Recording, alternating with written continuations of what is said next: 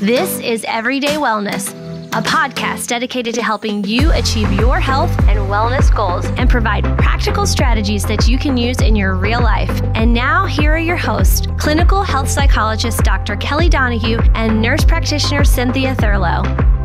We are so excited today to have Dr. Bland. He is known as the father of functional medicine, a medical approach that focuses on the personalized prevention and treatment of chronic diseases. Over the past 35 years, Dr. Bland has traveled more than 6 million miles, teaching more than 100,000 healthcare practitioners in the United States, Canada, and more than 40 other countries about functional medicine. He has been a university biochemistry professor, a research director at the Linus Pauling Institute of Science and Medicine, the co founder of the Institute for Functional Medicine in 1991, and the founder and president of the Personalized Lifestyle Medicine Institute. He has authored more than 100 scientific publications and 11 books for the healthcare professional and health consumer. He lives in Bainbridge Island, Washington, with his wife Susan and near his three sons and their families while pursuing his hobbies of boating, surfing, scuba diving, and a lifelong passion for learning. Welcome, Jeff. Well, thank you, Cynthia, so much. What a pleasure to be with you today. I can't tell you the first time we met, I uh, could uh, immediately feel your energy and your uh, your your social activism and your leadership. It comes across immediately. Oh, thank you so much. And I, I, remember telling Kelly that I came back from Mindshare and I said, You're not going to believe this. I was sitting at dinner randomly next to Jeff Bland, and we just struck up a conversation. And I was so impressed because our conversation centered around your family. I was so humbled to be in your presence and to be talking to you, and then to recognize that you lead with your love and passion for your family that um, embodies everything that you do and all your decisions and just how brilliant um, brilliant your mind is and and how much uh, you have really changed the way that i practice um, i practice as a nurse practitioner. So so grateful to have you here. Well thank you. And i, I just want to do a shout out to my family because uh, you know i had three sons um, and obviously, they had girlfriends in their lives as they grew up, but I never had daughters. And now I have uh, three granddaughters, and it's it's so incredible to um, to have both genders that I've got in the family now because I'm learning a lot from the granddaughters. And in fact, uh, it was very very powerful uh, at our holiday. Uh, over the over the uh, holidays, we had a Christmas dinner. Everybody was together in the family, and I looked across the big table with all of the 17 members of the family sitting there, and and I wondered who these new young women were that were sitting at the table. And I recognized these were my granddaughters. It suddenly just uh, overnight seemed to have turned into these high energy, activist oriented, socially uh, conscious young women. I thought, wow, this is this is going to be a fun run, run here for the next years to come. So it's a it's a it's a new learning curve for me. A lot of fun. I bet. I bet. Oh. That's awesome. Well, you did say you are a lifelong learner, so I guess yes, it's in that area as well. I've got a lot to learn. well, you are known as the father of functional medicine, and I don't think that that title can be taken too lightly. And I want to explore a little bit more about your interest in functional medicine when functional medicine really wasn't a thing as we know it today. Can you tell us how you got started? Yeah, it. Uh, I'll try to make the story. Uh, quick and, and understandable. So, what uh, what happened over my career, uh, as I look back now over 40 years in this in the field, I guess, um, was it uh, early on in my education, and I would say going actually back to high school. Uh, my mother confirmed this with me in a conversation or a series of conversations I had with her. I, my my question was always, uh, why do people get sick? And um, you know, we can obviously study infectious disease and we can understand something about microbes, viruses, and bacteria and so forth. And, and but then there was this whole other kind of family of disorders that were not necessarily tied to uh, an infection and and were seemingly important, like heart disease and diabetes and cancer and stroke and so forth. And so when I went on to medical school, uh, which was in the 60s, um, I was really constantly asking this question, you know, why?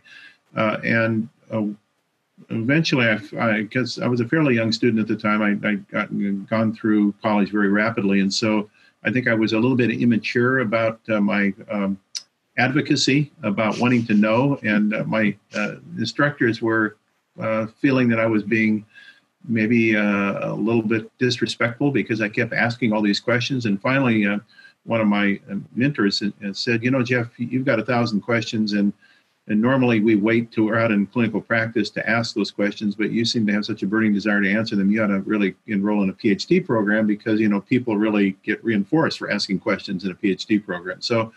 I, I uh, transitioned over in my third year to to be in a in in a PhD program, which turned out to fit my personality very well. So I could kind of explore this question of why people or how people got sick. That led me into all sorts of explorations, which eventually got me into my first teaching position, uh, where it was 1970. I started as an assistant professor in in, in a dual appointment in, in the uh, chemistry department in biochemistry, and um, and uh, started the uh, environmental science uh, department because it was Earth Earth Year that year, and uh, and that was a really great track for me to kind of understand the interconnection between people and their environment. If you think of studying environmental science and then you're studying clinical biochemistry, there's there's a meeting of the minds between the two, which ultimately led me to recognize that there was this interconnection between uh, the genes that we carry and how they are responding to the environment in which we live. And that then would map against how we felt as we and, and our and our health conditions as we move forward in life. And so that kind of um, emergence of an understanding in the 70s led me ultimately to have some remarkable meetings uh, with people that really affected my my thought process. Uh, one of which, and probably at the head of the list, would be Linus Pauling, two no, two-time Nobel Prize winning laureate, and his wife Ava Helen, who uh, was just an unbelievably remarkable woman of extraordinary advocacy, uh, particularly in the peace area. And uh, this was a time of in the 50s and 60s of atmospheric nuclear testing, and she was very active in in uh, getting rid of nuclear weapons and stopping nuclear te- bomb testing, and that led her husband Linus to get involved, and from which he eventually won his second Nobel Prize. Um, he always felt that she should have gotten the second Nobel Prize because it was really her advocacy um, through his celebrity that allowed. In fact, I have a photograph uh, uh, that was a, a, copy of a photograph that was given to me by the Paulings as a gift when I was there. That's uh, Albert Einstein, Albert Schweitzer, and Linus Pauling sitting at a table in Africa at the Olduvai Gorge of Schweitzer, where they were trying to decide how they were going to get 30,000 signatures from scientists to take to the UN to stop uh, and to petition against uh, nuclear testing. So these were really important uh, important experience for me because I spent uh, two years at the Pauling Institute on sabbatical, and when I came off of that experience, I decided I wanted to give up my tenured faculty position. I had a family uh, at that point of of uh, two children uh, and a wife and a house and a car. And I just made the decision that uh, I'd give up the security of my tenured position, and uh, which I, I actually love teaching, and I think I was well respected. But I, I wanted to um, start a company that would teach doctors how to be involved uh, with preventive medicine. that was my that was my business plan. it was kind of when I think back, kind of crazy. Uh, but that ultimately then there's nothing like uh, burning the boats, as they say, uh, mm-hmm. because there's no escape. And so I, I, really had to make good on that, which led me into really a, a deep um, study of uh, what would be the, the, the, the, tools that are necessary to really transform uh, medicine to be more focused on the cause of disease rather than just its effect and where it came from and what are the mechanisms by which people got ill. And, and a lot of over those years from 1960 to 1980s, a lot of new science was developed and new understanding of the mechanisms of origin of many of the diseases that when I was in school in the 60s, we didn't know the origin. And now we were suddenly learning the origin. and they were related to this connection between a person's genetic um, uh, uniqueness and the environment and lifestyle in which they lived. And so, with that in mind, and my experience with the with the Paulings, uh, I ultimately I, I, give my give credit to my wife Susan for this, um, having traveled around the world by that time and done quite a few seminars and collaborative research.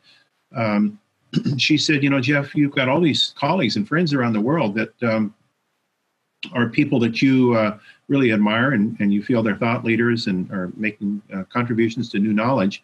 what happens if we were to sponsor a meeting and you could bring, say, 30 or 40 of these people in from around the world to sit down on a whiteboard, exercise, and and do a what if? What would the healthcare system look like if it was idealized? It didn't you have to worry about reimbursement or licensure, or you just could talk about the ideal state of what it would look like. And so we, uh, thanks to her organization, we did that in uh, in 1988, I think it was, yes, um, at, in Victoria, British Columbia, and uh, that meeting turned out to be such a remarkably um, productive thought process that uh, we then uh, did it a second year in 1989 and uh, or maybe that was 1990 i think yeah was 1990 and when i went to bed in between the three days or i think it was between the, the uh, saturday and sunday of the meeting uh, i had this kind of you know dream state about uh, what what were we really talking about over these two years? And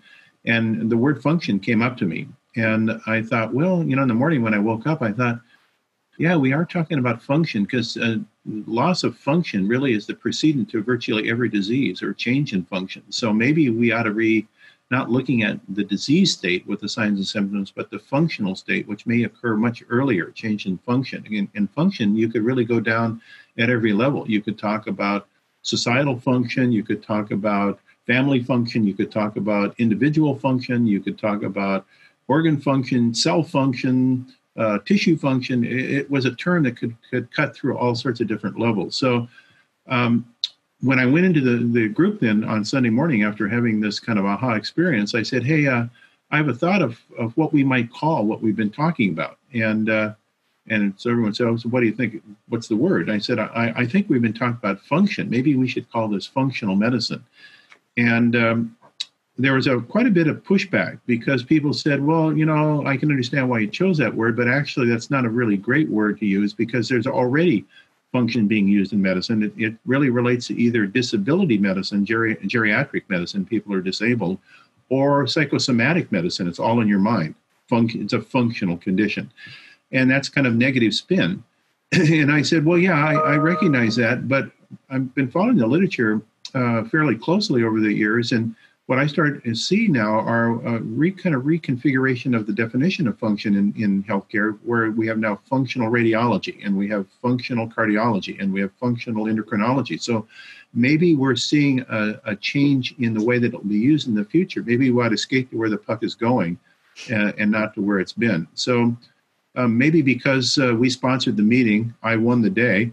And, and so we, we said, okay, let's give function a, ch- a, a, try and see how it works. And the more we um, the more we explored it and saw how it could be used to differentiate itself from uh, kind of pathophysiology focused medicine that was really disease uh, uh, focused. And in this case, we would be earlier in looking at the cause of rather than the effect of. Uh, I think we chose a good word. And and over the um, now over the last 12, well, nearly 30 years, it's really grown up to be kind of redefined with that concept as the the new definition of function. So I'm I'm pretty excited to see what's happened over those decades. So that was a long-winded story, but that's how we got the function. No, I think it's absolutely fascinating. And, and as someone who's traditionally Western medicine and also functionally trained, I really appreciate value and I'm so grateful that you started those discussions and started the um, the thought process on how to kind of evolve the way that we look at our patients and given you know population uh, in terms of you know wellness versus disease because even though i'm trained in primary care uh, a lot of what I did working in cardiology and ER medicine was, you know, really responsive or reflexive. You know, someone would come in with a symptom and it was always, how do I address the symptom so that they don't come back with said symptom again, as opposed to looking a little further back and looking at all of the things that impacted their ability to contract or experience that particular disease process. So I'm curious, you know, how do you describe, you know, when you're looking at these this functional medicine approach for many of our listeners that are really not familiarized with that term, you know, what what factors impact that? I know that you alluded to a couple of them, but let's break it down a little bit so they can understand, you know, what direction uh, this really points at. Yeah, thank you. Um, so, people who uh, have kind of come in contact with this concept uh, often will say, well, what you're really doing is you're you're focused on what's called root cause medicine. You are trying to look at the cause and the effect. You're trying to look upstream. And often by the time you get to the emergency room, you're pretty far downstream. You've mm-hmm. you've got some fairly serious organ injury that uh, requires intervention. And there is certainly, and, and I want to emphasize, a very important role for interventional pathophysiology based medicine. I mean, we're very fortunate to have Correct. this extraordinary technology that we have to rescue people from very serious uh, situations, either injury or, or disease. But uh, what we've learned, obviously, is that if, if we could move farther upstream or farther up the street to figure out where these came from, we could help inform individuals as to what uh, choices they might make to uh, uh prevent being the candidate for the, the the serious disease state. And so it's um, it's a little bit more than than uh, prevention. And and uh, I actually have over the years uh, started to recognize that the term prevention, uh, although it sounds ideal and sounds wonderful as an aspirational word, is really kind of a, a word that leads to misdirection. And the reason it leads to misdirection is that most people really don't know what they're preventing unless they get it. mm-hmm. So they make changes uh, in their lifestyle, but they don't know what the real payoff is. So that let's say they lowered their cholesterol, but they didn't feel any differently by lowering their cholesterol. The um, the long-term adherence and compliance with doing that is going to be very poor. And if we really look at the success of prevention programs in the United States, they're very poor. Mm-hmm. And I think it's because people didn't get the um, results that they were trying to, to achieve, which is when you ask them what health really means to them, it really, the words that are used, uh, and there's hundreds of different words that are used, but they all really define function. Well, I wanted to do this, or I wanted to have this ability, or I wanted to get rid of this, this pain, or this low energy, or this cognitive dysfunction, or this digestive problem, or which, which are all functional issues. They're not disease issues. There's not a tidy diagnostic code that you can apply to these. They're just like walking wounded. And so we then, as um, as functional medicine uh, devotees, um, wanted to kind of de-dock a little bit from the prevention story because uh, the prevention story, although it sounds wonderful in practice, really has not demonstrated much value. What we wanted to focus on are where people really see the difference and, as a consequence, are motivated to continue to engage in behavior change and continue to do something maybe different than they had been doing in the past. And if you break function down into its subcategories, I think uh, we have landed on there are four different types of components of function. We call them the quadrants. So, but uh, th- those four types are physical function, which we can all feel in our musculoskeletal system and our ability to move and do what we want to do. Then there is metabolic or physiological function. Those are the kind of the the workings of our inner body, the whole ways that sugar is metabolized and protein is used and fats are burned and all that kind of stuff. And then there is cognitive function, which is the cognition of our frontal lobes in our brain, the high executive center, is ability to think forward and backward and, and put complex ideas together. And then lastly, there's our behavioral or psychological function, that which is how do we behave, how do we manage the changes in life, and um, how does stress influence us. So if you examine each of those four quadrants of function, you can actually, and we have set up ways of assessing uh, each one of those individual quadrants in a patient. So we can say, well, gee whiz, you know, your metabolic function is pretty good, but your physical function is compromised or whatever it would be. And, and it gives us an ability to then personalize the approach. Did you know that our natural ability to digest food declines with age? This has a great deal to do with our body producing fewer enzymes, which are responsible for digesting food. Fewer enzymes oftentimes means more difficulty digesting food, as well as bloating and gas. And if you're over the age of 35, like so many of my listeners, your enzyme levels have already begun to decline. That's why I'm a huge fan of enzyme supplementation. And the best digestive enzyme I have ever found comes from my friends at BiOptimizers called Masszymes. Masszymes is the most complete, most potent digestive enzyme I've ever seen or experienced with over 102% more protease than the nearest competitor. and 300 to 500% more per serving than most popular brands. I take Masszymes with my largest meal of the day, sometimes two, generally three, and it's made a big difference in my digestion. What makes this digestive enzyme most helpful is that it is particularly beneficial in helping to break down protein. Not properly breaking down your protein and digesting it creates a variety of problems from bloating to inflammation and beyond.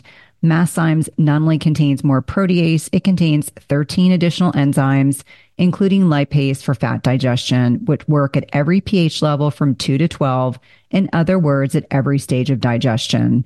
All of this makes Masszymes an ideal complement to any muscle building or fat loss diet.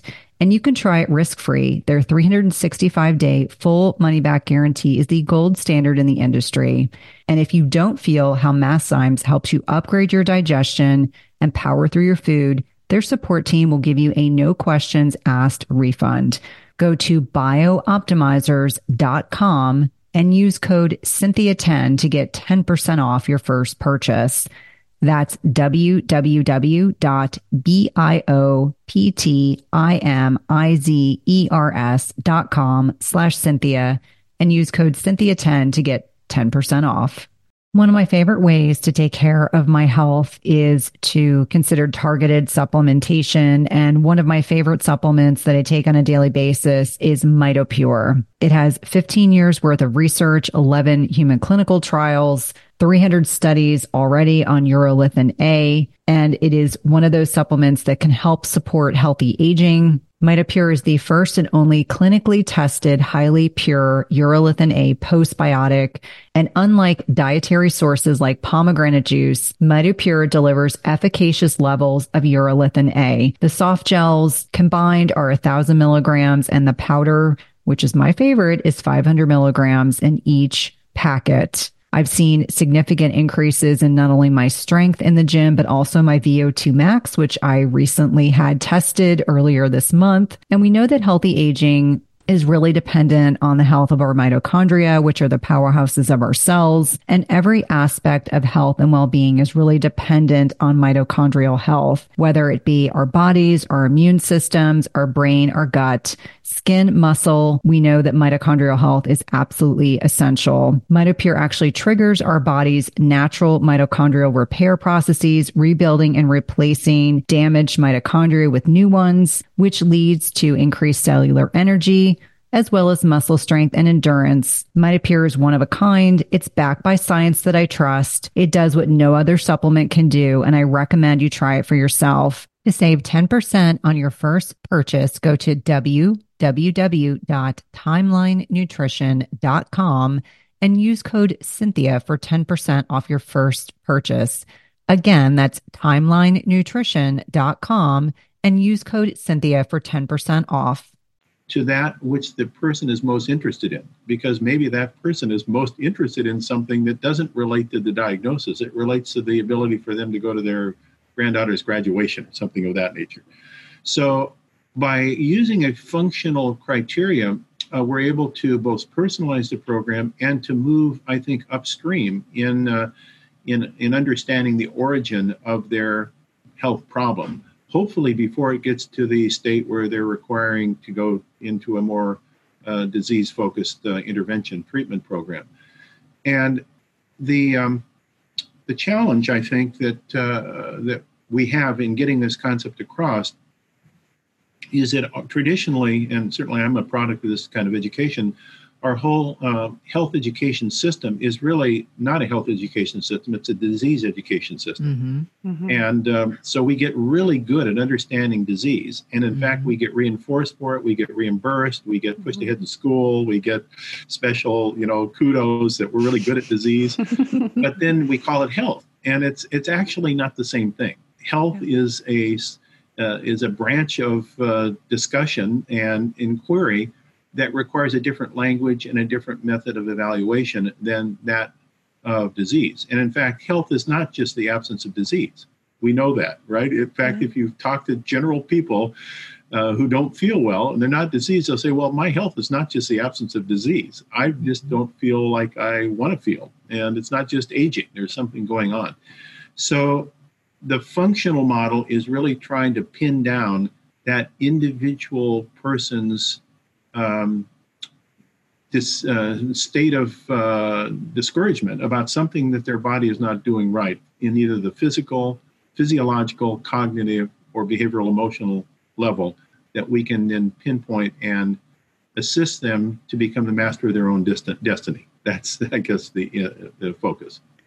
That's so valuable. And I know Cynthia and I have both worked with many clients who come in with issues ranging from headache to you know massive crippling fatigue and depression anxiety that often have this functional approach. When this approach is used we're able to get to the bottom of it. But then there's something that happens with clients when they stop feeling bad but they don't necessarily know what's next. Like how do i really feel good?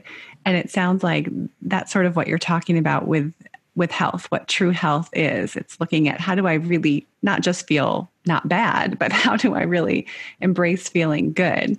And I'm wondering if some of that happens when these four different functions that you talked about start to really interact with one another because they're separate functions, but I'm sure there's overlap and interaction. Can you talk a little bit about that, please? Yeah, thank you. That's uh, I think that is the secret sauce that you just said. Uh, that we are um, we're a system, right? We're not a, uh, just a collection of individual organ parts. it's, it's really uh, interesting to me when I look back at my own education, um, in which, and I'm, I'm making this a little more simplistic, but you'll get the drift. Uh, we studied textbooks and we had lectures, and they were organ based lectures. So you would study the gastrointestinal system, and then you'd close the book and you'd take in the test, and then you would move on, and now it's the endocrine system, and then you would study that, close a book, take a test. Oh, now it's the nervous system. And so you'd go down the body as piece parts of different organs. And the assumption is somehow that these organs all work independently one to the other. And each organ had its own set of languaging about it. Each organ has its own uh, set of um, diseases that are named to it. So it has different codes for different diseases.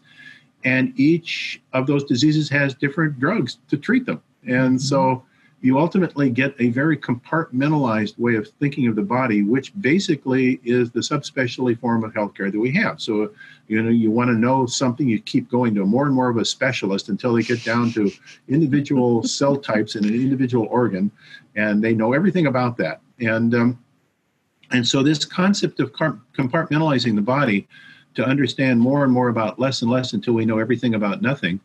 Um, you know that's that's a concern. I, I, I, that was kind of a joke just to overemphasize the point. But what we find often in the early stages of um, of dysfunction of, is that there is a lot of crosstalk going on among the organs. So, so the the gut is talking to the liver, and the liver is talking to the immune system, and the immune system is talking to the brain. And so we've got this interrelationship among these organs uh, as a system. Uh, this is called network biology or systems biology. And this is the emerging new science that uh, I, find this very interesting because what we have been talking about as functional medicine for 30 years is now the new science of systems biology. And um, and and now it's the leading medical schools are starting to teach this network medicine, network biology.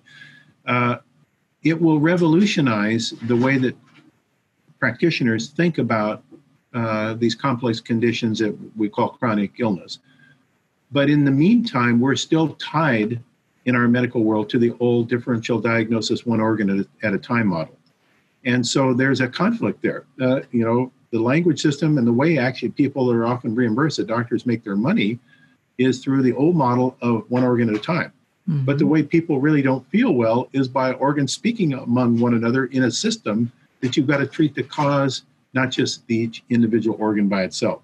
For instance, let me use one last example that people are quite familiar with diabetes. We know that we have a virtual epidemic of type 2 diabetes that's associated with um, insulin resistance and uh, it, it, maps out against all sorts of problems of kidneys and liver, with fatty liver and with uh, dementia. Even connects into type 3 diabetes with Alzheimer's. It connects into uh, problems of skin spots and and the dermatology it connects into retinology because it can produce cataracts and and uh, it connects into neurological problems like peripheral neuropathy so it, it's a it's a disease that has multiple uh, connections to all sorts of different organs.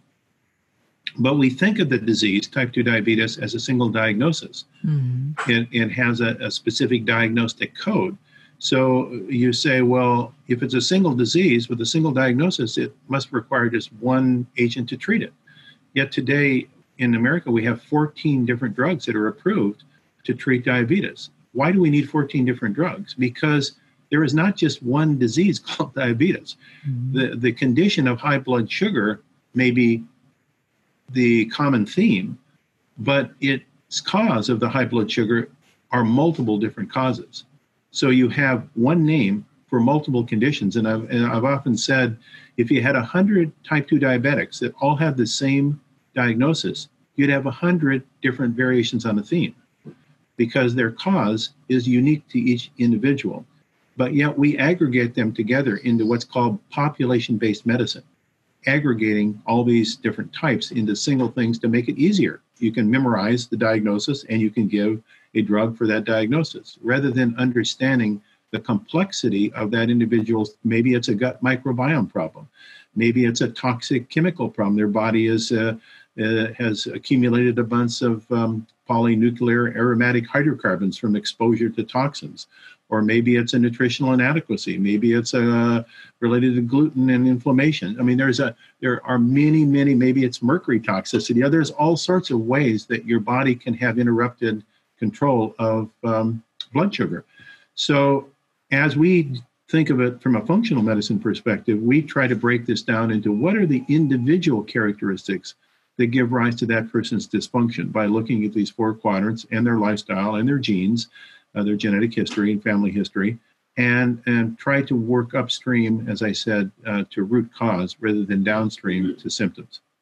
I don't know about you, but I like to enjoy a nice glass of wine after a long day or with friends on the weekends. But the problem that I've encountered is that many wines have chemicals like pesticides or way too much sugar, which damages your health and sleep. Cynthia and I are both big proponents of sleep, so anything that damages our sleep is a no go. We did some research and we found a company called Dry Farm Wine.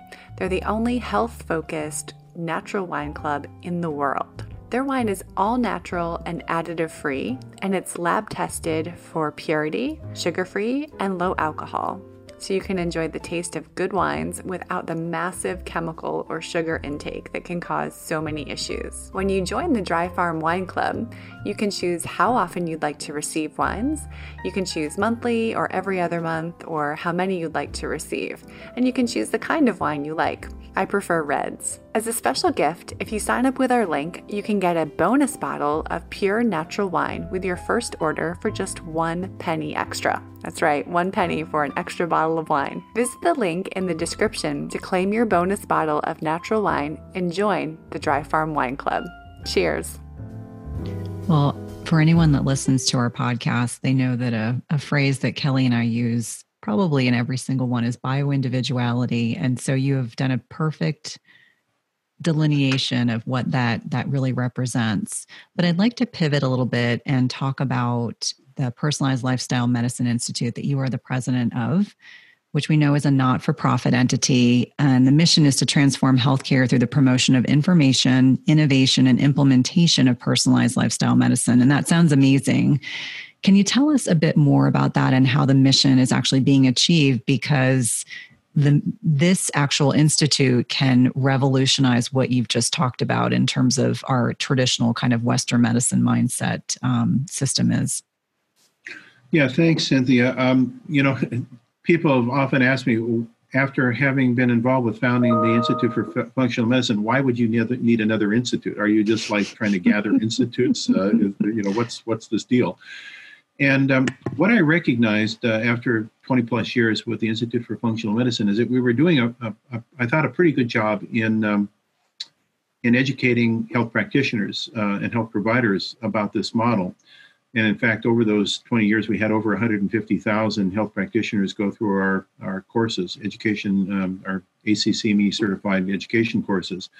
So I thought we were doing a pretty good job on that level. But where I thought we were lacking is uh, where the tire meets the road, which is the um, the healthcare consumer, uh, who is really having to make uh, a lot of these uh, decisions in their life, and and so uh, we needed to take it away from the kind of a rarefied academic uh, focus of what we call postgraduate continuing medical education, which is what IFM does.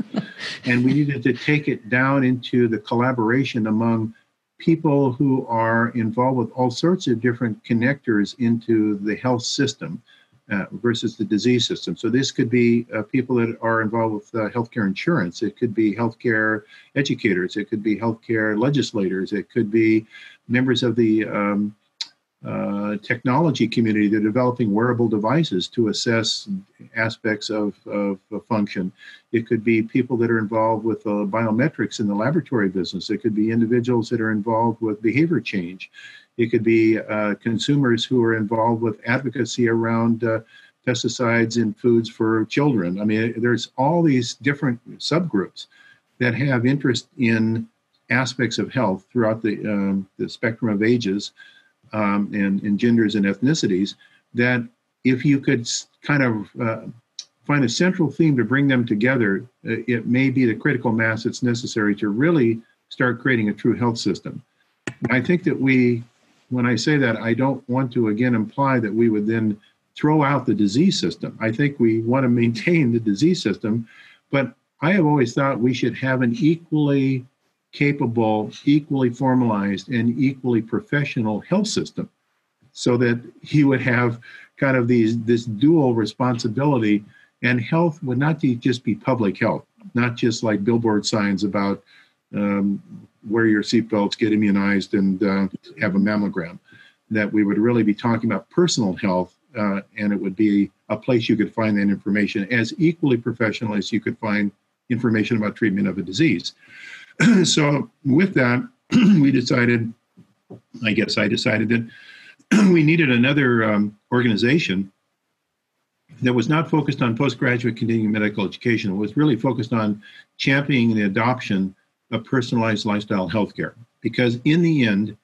80% of the healthcare problems we have are associated with individuals' life choices and the environment in which they live, associated with their unique genes producing their health outcomes. 80% of the expenditures today in healthcare or in disease care are tied to those kinds of conditions. Yet we don't have a formalized way yet to really address this other than public health.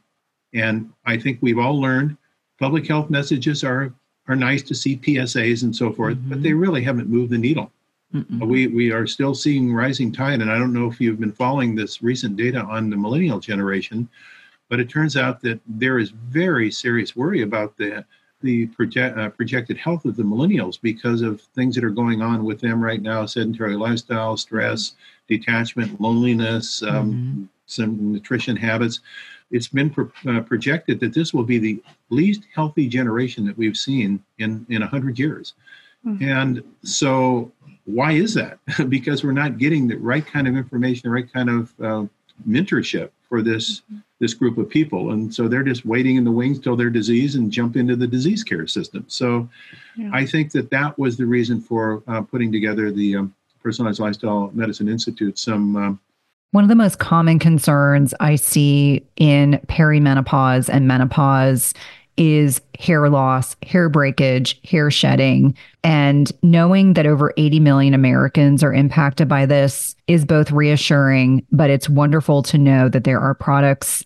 available that can help with these symptoms. Divi is good for those with hair shedding or thinning due to stress in perimenopause or menopause. They can be helpful for addressing dry scalp. And have you wanted to take control of your hair health but aren't sure where to start? This is where a Divi can be hugely impactful. I love their scalp serum. And we know that the scalp serum improves the appearance of breakage, nourishes our hair follicles, and removes product and oil buildup.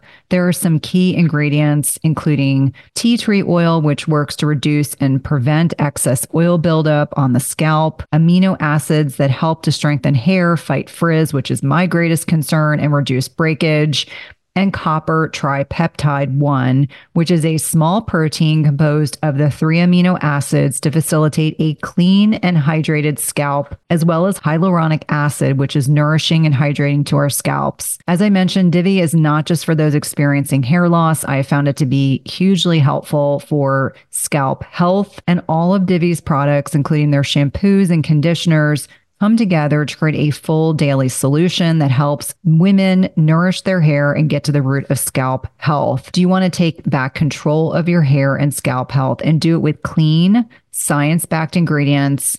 Go to diviofficial.com slash Cynthia or enter Cynthia at checkout for 20% off your first order. That's D-I-V-I official.com slash Cynthia for 20% off your first order. As I mentioned, my favorite product is the scalp serum. And now that we're in the deep throes of winter weather, it is so wonderfully nourishing and moisturizing. Have you been struggling with longer fasts? Do you tend to get headaches, loss of energy, or even cravings? If so, Beam Minerals can be super helpful. We know that longer fasts can be hard, especially when you're first adapting to them. And fasting has the potential in the setting of a lower carbohydrate diet for us to lose more water in our urine, as well as electrolytes like sodium, which is why it's so important to not only hydrate, but replace those electrolytes. We know that fasting also temporarily depletes us of also potassium, magnesium, calcium, and a whole lot more. In fact, a lot of the side effects you get on longer fasts, like headaches, low energy, and cravings, are usually the result of mineral depletion. That's where Beam Minerals comes in. It's a full spectrum, concentrated mineral supplement that gives you every essential mineral your body needs, all in a single one ounce shot of liquid. Taking Beam Minerals at the start of your fast can help you fast longer and more comfortably. And best of all, you can take it in 30 seconds every morning and it tastes just like water. I also enjoy their Instalights misting spray, which I use when I'm traveling and I'm not able to stay as hydrated as I would normally like to do. It can also be used as a facial toner. It has electrolytes, trace minerals, some amino acids, and ionized water and it actually can help enhance the bioavailability of your supplements. In addition to that, I've also been happy using their travel products that has some essential grapefruit oils in it that can be antimicrobial. And we all know with the winter weather, cold season, we want to remain as healthy as possible. So give Beam Minerals a try today. It's an amazing tool for enhancing your fast, elevating your electrolytes, and helping support healthy immune function. You can go to www.beam.com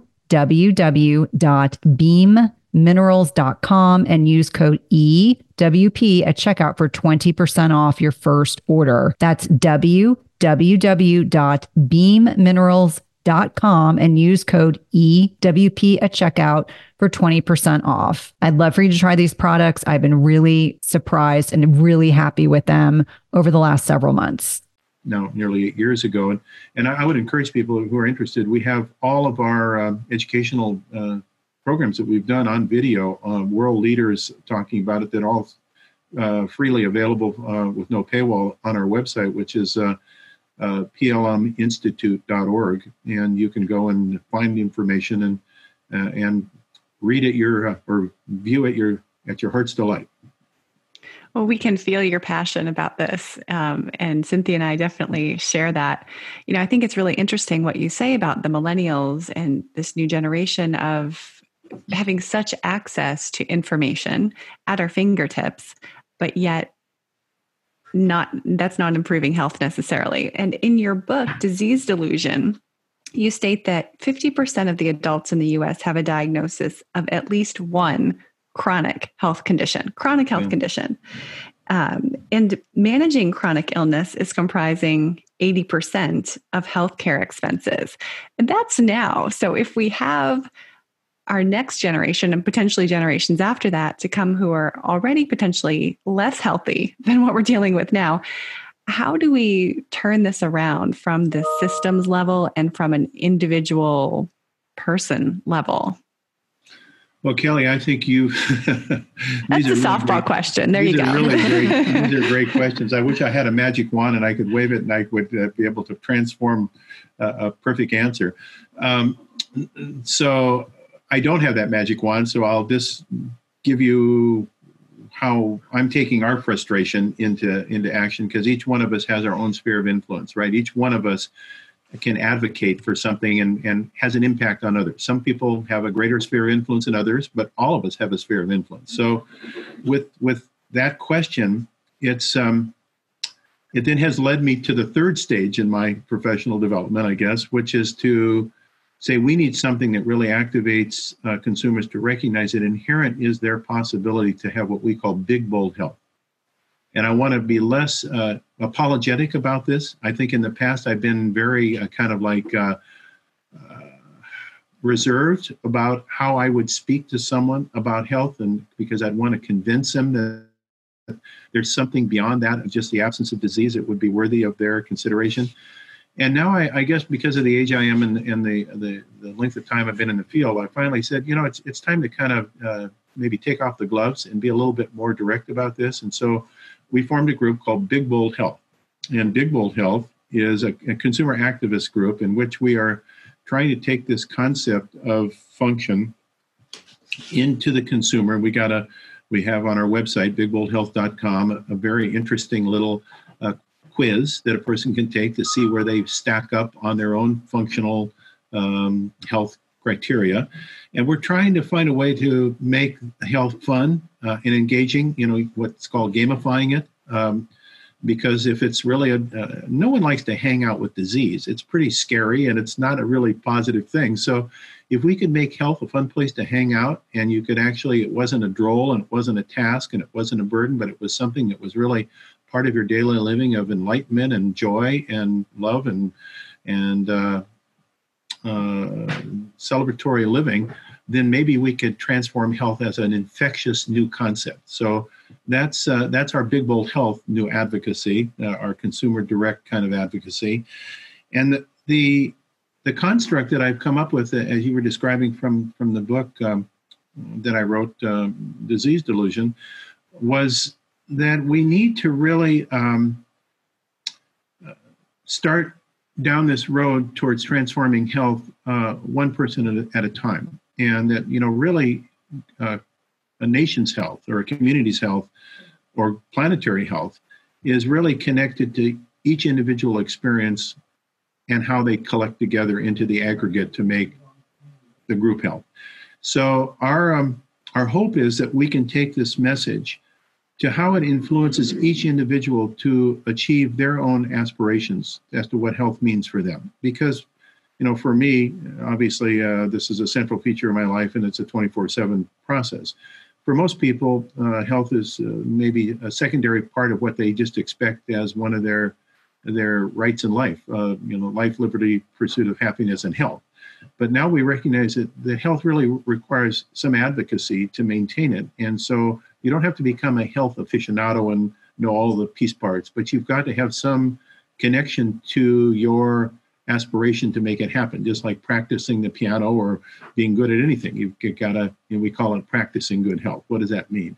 It, it means being conscious about the fact that you can actually achieve much higher levels of function than maybe you accept on your daily living if you practice a few basic principles. So that to me is um, it's it's a big bold idea because in the past we felt more a victim rather than the advocate. And so we go on, on, bend, on bended knees as a victim to our doctor to rescue us. Mm-hmm. And that doesn't actually produce health. That just produces a, a, a patient. so, so we're trying to be a little bit more bold about activism and get each person engaged in their own gamifying the health process. Well, I love that concept. I think, you know, the proactive nature of that message is really critical and allowing consumers and patients to have a role in their own health, you know, moving forward is really critical. Now, I just want to briefly touch on some of the videos on your website. We really enjoyed checking those out, but they cover a variety of topics from neuroinflammation to fecal transplants. I'm curious, what topics are you most passionate about right now? Oh boy, you you two are really good. Um, yeah, that's very good. So I I've got a flame. I got a I I have a uh, a high burn rate right now. Uh, when I have you know been studying this uh, root cause of of problems of functional health problems, it has led me in my trace up to recognizing that you know we would say well inflammation is associated with every chronic disease, but there's a step above that to say where does inflammation come from? You know yes it is true that inflammation the god of war mars the color red rubor calor and dolor swelling redness and pain yes those are common in our society and they cut across many different of these chronic health issues from everything from gastrointestinal problems to sore joints to dementia. But we have to ask the question what causes that inflammation? And the seat of inflammation is in the immune system. Mm-hmm. And over just the last few years, in fact, uh, four years ago, a Nobel Prize was won in medicine and physiology for the discovery of a process by which the immune system cleanses itself. Hmm. And the process is called autophagy. Oh, yes. And uh.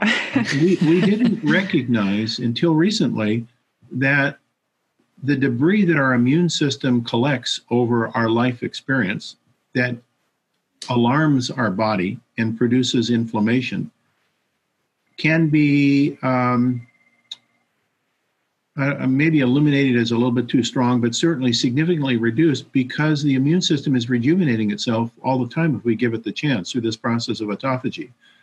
And, and some numbers just to, for to, to kind of make my point more impressive uh, it turns out that the you know, where our immune system is uh, formed comes out of our bone marrow.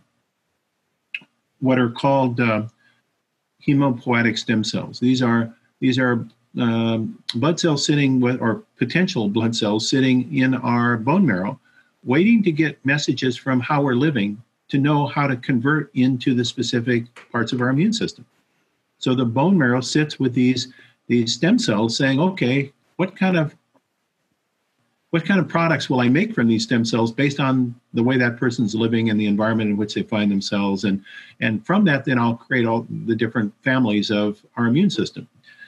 And over time, uh, if you look at how this this works, if we're constantly exposed to things that are causing our immune system to be activated, it will collect that memory in our immune system that uh, has it constantly in a state of aggravation, which we call chronic inflammation. Some people call that inflammaging, right? Mm. It, it's associated with the accelerated aging process and many chronic illnesses.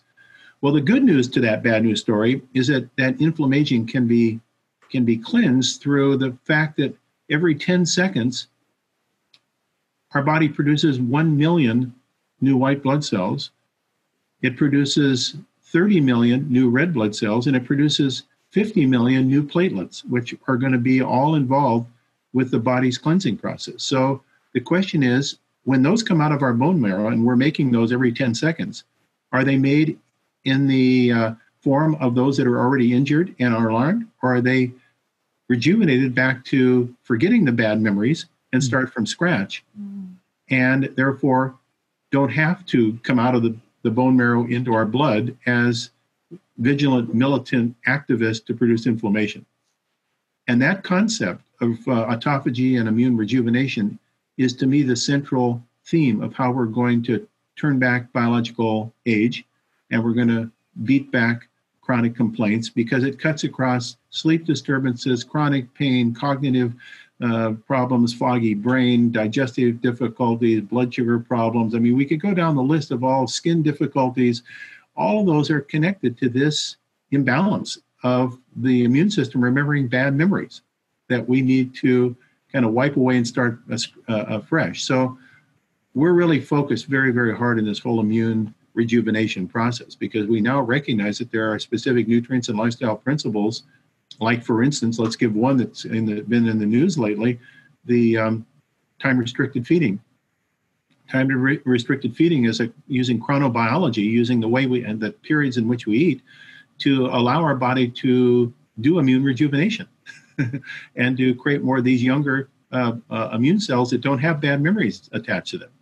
So just by changing the patterns by which we eat, we can have an effect. Then changing the foods we eat can have an mm-hmm. effect. Changing the exercise patterns that we have can have an effect. So these are really dramatic new steps forward in understanding how we roll back what we we now are, have accumulated, which are these messages in our immune system that are constantly at unrest and producing inflammation. So that's what I, we're really focusing on. That's our big bold health idea.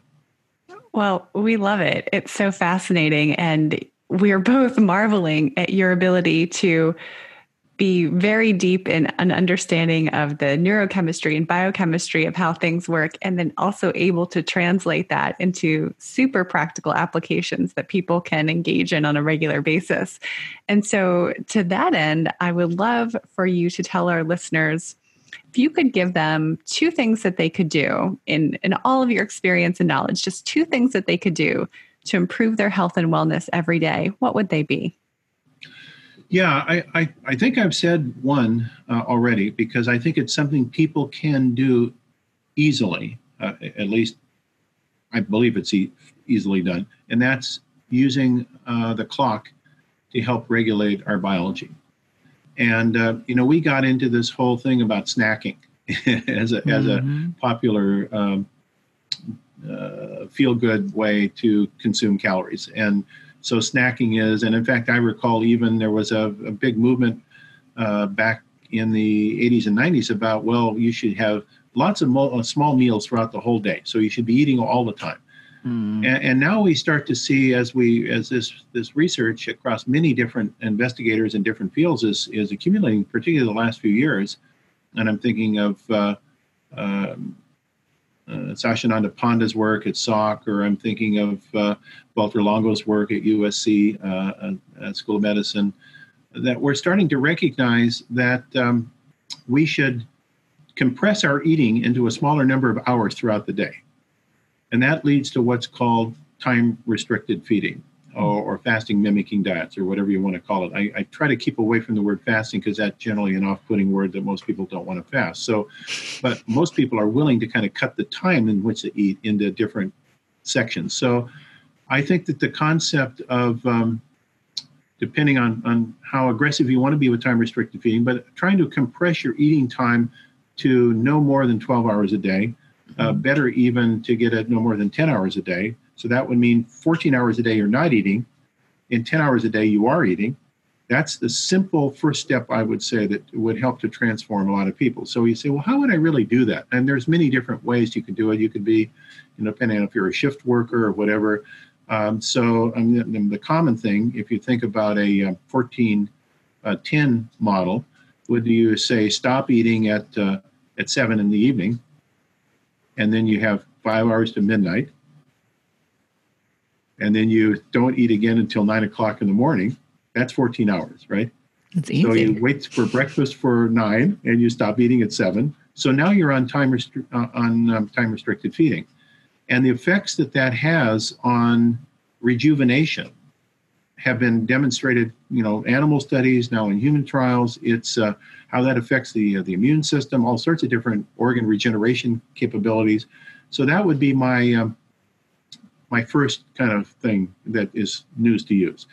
The second thing is that then when you are eating, you know, what are you eating? And I then the, the rules uh, come to play that to make it simple, uh, I, I still believe that Michael Pollan is right. You know, eat variety, mostly plants, and not too much. so, you know, uh, I I think we get into all these fads of now. It, you know, we went through paleo, and or maybe we're still in paleo, and and then keto, and I mean, these are all very interesting dietary concepts, and and I think for the keto diet for uh, epilepsy is you know certainly great, but is this a are these diets that have long-term safety and compliance associated with them? And I would say no. Unless you have a therapeutic need, these are not diets that you're going to stay on for the rest of your life. They're they're fads, and they come and they go. What doesn't come and go that stays with us is eating variety, mostly plants, and not too much. That can stay with us. So those are my my two just kind of starting uh, premises, and then there's many other variations of the theme, but those would be my two first. Well, I have to tell you, the, you know, whether it's time restricted eating or intermittent fasting, I mean, that's near and dear to our hearts. And and I love the the message about variety and, and finding what works for you and your body and you know, eating more green things or is all really sound and, and valuable advice. We're so, so grateful that you carved a little bit of time out of your morning on the West Coast to meet with us. How can our listeners find you? Well, I, I think I've, I've throwing three things out. I'm, I'm fairly easy to find because they can either find me at jeffreybland.com or they can find me at bigboldhealth.com or they can find me at plmiinstitute.org. So, uh, you know, all of those are inter, interfacing different information systems, but any one of those, they'll be directed back to me and what we're doing. Well, thanks again. It was such a delight having you here today. Well, Kelly, and and I can't tell you, you and uh, Cynthia are both uh, magnificent interviewers, and your advocacy uh, beams forward quite light. So thank you so much for what you're doing. Thank you. Thank you. Appreciate it. Be well. Thanks for listening to Everyday Wellness. If you loved this episode, please leave us a rating and review, subscribe, and remember, tell a friend. And if you want to connect with us online, visit the link in the show notes.